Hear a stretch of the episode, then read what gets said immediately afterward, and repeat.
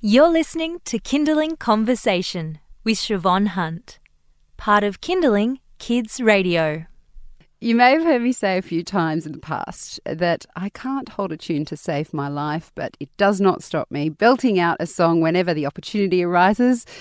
Of course, that happens at work because this is a children's radio station. There's lots of classics I like to sing, but also I sing with my children. Um, we were just I was just singing with my son while he was on the toilet last night.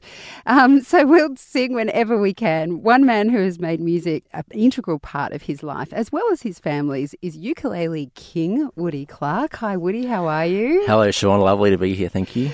I've just called you the ukulele king. Of course, you're a musician. You can do lots of different things, but let's focus on the ukulele for the moment. Yep. How long have you been playing? Well, I stumbled across it by accident. I was actually recording my debut album, and I needed something bright and friendly for the kids and for that vibe. And uh, I was in a cafe, and this lady said, "Oh, you can you can have that little three string ukulele." And I thought, well, I might I might sort of record with that, and so I had to restring it and then I worked out the chords and I was like, wow, this works really well. So um, probably only about five years, but I, I certainly love it. But you've got a history in music and a family history, which sounds so interesting. Tell me about what your childhood was like. Yes. Um, well, I grew up with my parents um, playing music, particularly my dad, who's a, I suppose, a folk singer songwriter that sort of came out of the post Dylan era, if you know what I mean. Um, yeah, and I was named after Woody Guthrie, an American icon. I have to jump in now and say that my son was named after Arlo Guthrie. well, there you go. So there's a connection. yeah. So, um, yeah, my dad, he used to, uh, we used to pack up the Kombi van back in the 70s and 80s and we'd do a six week tour around Aboriginal communities or festivals, that kind of thing. And yeah, it was really informative really kind of gave me a sense of perspective and, and different cultures and, and a sense of adventure, I think. Because, of course, you've continued that tradition with your own children now. Was it a natural thing to involve them in your performances, or h- how did you go about it? Yeah, yeah, no, it certainly was. So I suppose that, that step for me was that in my upbringing, music was normalised. So playing an instrument and being exposed to it was just, just normal. And so um, if I think back to my schooling, my teacher, um, he played the guitar a lot, and all the kids remembered that. But for me, actually, I can't remember it because it was just part of my everyday life. So basically, for me, just having that exposure just meant that um, it was normal. And obviously, wanted to bring that into my kids' life. So then it was like, how do you do that? Yeah, I mean that's the thing, isn't it? Because when you're a parent, yeah, you just know things, and then you've got to translate them so that your children, because they don't know it. Um, how old were your kids when they started to start being interested in music or picking up an instrument and learning something? Mm-mm. Well, my youngest daughter. Um, well, yeah, the, I've got three kids, I should say. Um, the older two are now 15, they're twins, and, and that's part of the reason I'm up here in, in Sydney is that they're playing soccer for Victoria a boy and a girl in different teams. That's but um, brilliant. My other life has been a soccer coach. I coach I coached them for five years, which has been a lot of fun. Wow. Um, but well, you must have done well if they're representing Victoria. Um, yeah, yeah. It's yeah. I, I still play just. Yeah. But we're not here to talk about that because if we were, it'd be quite depressing. Um, yeah, especially when you chase 20 year olds around when you get a bit older. It's not easy. but uh, we're here to talk about music, uh, which is my other love. And yeah, so for me, with with my kids, yeah, I, I just wanted to expose them to it and to what kind did of the twins play? I mean, yeah, you've got. It's interesting that they've obviously got such a passion for sport, but they really they must love music as well. Yeah. Did I, I've seen some of your performances and. Um, does one of your girls play the violin? Yeah, so they look they they have a strong string and music program at their school, so um, that stuff, the technical sort of side of it, was brought in by that. Um, and my background is sort of guitar, ukulele, singer songwriter, kind of folky kind of stuff. So I wanted to get have them with the sort of spontaneous storytelling, um, playing chords, singing along, that kind of stuff. So uh, they, they probably had a really good balance of kind of technical practice as well as spontaneity. You're listening to Kindling Conversation. I'm speaking to Woody Clark from Woody's World, and um, he's basically a musician who performs for children, but he's involved his own family in this performance. He was a child performer with his own father and travelling around Australia, and we're just talking about. Um, what it's like to bring your children up in, I guess, a, a musical world. Woody, I'm always curious because when I sing with my children, I do feel for the people who live in the apartments around us because I know music travels. But then I don't kind of care at the same time. Do you guys sing a lot at home? Do you make music at home? Is that sort of part of just the way you live? Yeah, I, have really tried to bring it into the household. So, for example, I sort of deliberately leave a ukulele and a guitar on the couch. And so you you might sort of sit down, have a cup of tea or whatever you're doing, and oh, I've suddenly started playing the guitar. So um, making it accessible is really important. And yeah, I, I taught my my kids a bit of ukulele, and then my younger one sort of learnt that, and now she, I've just taught her some chords on the guitar. So she's um, launching into that, and the older my older son. Um, he was a ch- he uh, was a cellist. He's sort of given that away, and he's kind of madly into his soccer at the moment. But um, yeah, he's also started playing guitar, and he'll. I mean, he'll now he'll YouTube something, and he'll he'll want to learn a song, and then he works out the picking, and he's probably starting to play better than me actually.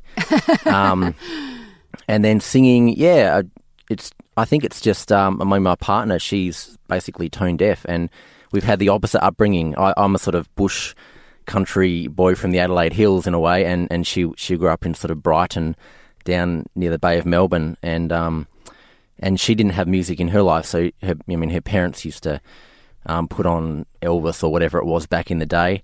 Um, but you know, I had my dad doing that for me and playing music. So yeah, it's really easy. Does well, she sing now? Even well, she... she can't really sing in tune. She loves to sing in the car. she loves to sing in the shower. Uh, Elise tells me, my producer, there's no such thing as not being able to sing in tune. That if you practice, you will get there.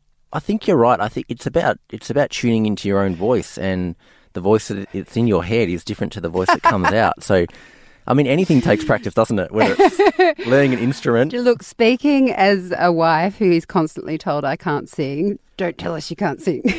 but did were you encouraged as a child? Did your parents expose you to? No, not really. I mean, we I learned the piano, yeah. and then we, as part of those exams, we had to sing to the notes, which I hated. so it was and slightly traumatic because a lot of people it was slightly traumatic. Yes, a lot of people have some traumatic experience in their childhood, and so if you can alleviate that and make it fun and, and really encourage it, and there's nothing they can do wrong. Mm. Especially when your kids are young, because my yeah, kids yeah. laugh at me a lot when I sing, so that just encourages me more. Probably, like I said, the neighbours don't like it. But anyway, let's talk about the ukulele because even though you say you've just been doing it for the last five years, you've also got like a ukulele school, am I right, for children? That is correct. Yeah, I've just finished some eight week courses down in Melbourne for kids and parents. So my whole slant is to kind of get families playing. So the parents are sort of modelling that behaviour for the kids. They're sort of encouraging practice at home. And you know, if you want your kids to, to learn something, if you can model it and encourage it and make it fun, then you're halfway there. So, yeah, ukulele courses have been happening. I have an e-course that is on the way for, for next year. Um, so that's something that people in wherever they are can download and then follow. Yeah, yeah. So and that'll that'll link back to my my new ukulele kids album and then the live show. So I'm sort of working on a participation element where people will be able to come along and sort of play along with the oh, show. Oh, that's cool. Yeah. So tell me, um, I haven't actually explained much about your live shows. So you travel around with the kids when you can and do performances for children. Yeah, yeah, definitely. Uh, children. My my first show and album, I suppose, was probably pitched to that probably kindling demographic in a way of sort of the two to five, six year olds. Mm-hmm. Um, yeah, and we've travelled around a lot, you know, touring and doing the show, and I'll, I'll sort of pull them out of school and they'll come away for a week or two somewhere. Oh, they must love that. Um, they've liked it. I think the older two, they're like, oh, do we have to go on tour again, Dad? Oh. like, well, I'm paying you guys. Come on. um, my youngest one, she saved up the most, by the way, from her touring money. Oh, brilliant. Yeah, but uh, I mean, it's it's swings and roundabouts, and and they and as they're teenagers, they get into other things. But I suppose I feel like I've given them the language of music now that they can then take that at any point in their life, and they can write a song if they want to. They can look up a song they really like on YouTube and learn it and then play it. They can go to a party and sit around the campfire and play some tunes or go camping or or join a band, start a band if they want to. So yeah, um, that's that's been really great. Um, I can't remember what your original question was. Neither can I, but obviously it wasn't important. Um, look, before we wrap up, tell me so you're launching this e course next year in 2018 and we'll put links up to your website so people can stay on top of that if they definitely like i think so yeah is that designed for again for parents to do with their kids it is yeah so i've i've written this course um, and i've been teaching face to face and i'm sort of taking that content in a way and turning that into an e-course which is fantastic so there'll be a lot of participation and it'll be quite sequential and then also I really want to make it fun and engaging. So um, you might have seen I perform with a puppet that, that we crowdfunded for that was made by um, the original Hoot the Owl, who is also oh, great. also a puppet smith, a puppeteer, um, and he's the, not the puppeteer, but the puppet itself is a cat called Hercules. Yep. And the backstory is that my dad wrote that song, and it was my favourite song as a kid. Oh, brilliant! Hercules the alley cat, and so we travel around and it's kind of a multi art form show, I suppose, where you've got your original music and your story,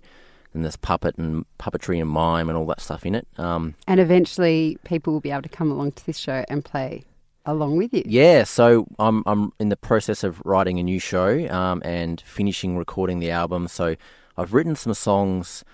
Um, it's it's tricky, but I've tried to keep them really fun and just generally inspiring and entertaining songs, but then bring in some really simple chords, like one finger chords on the ukulele that you can change through and learn in know, 45 minute or two hour lesson. Oh, wow. And so the idea is that if you participate in the e course, you should be able to come along and play along in the live show. We might even get you up on stage.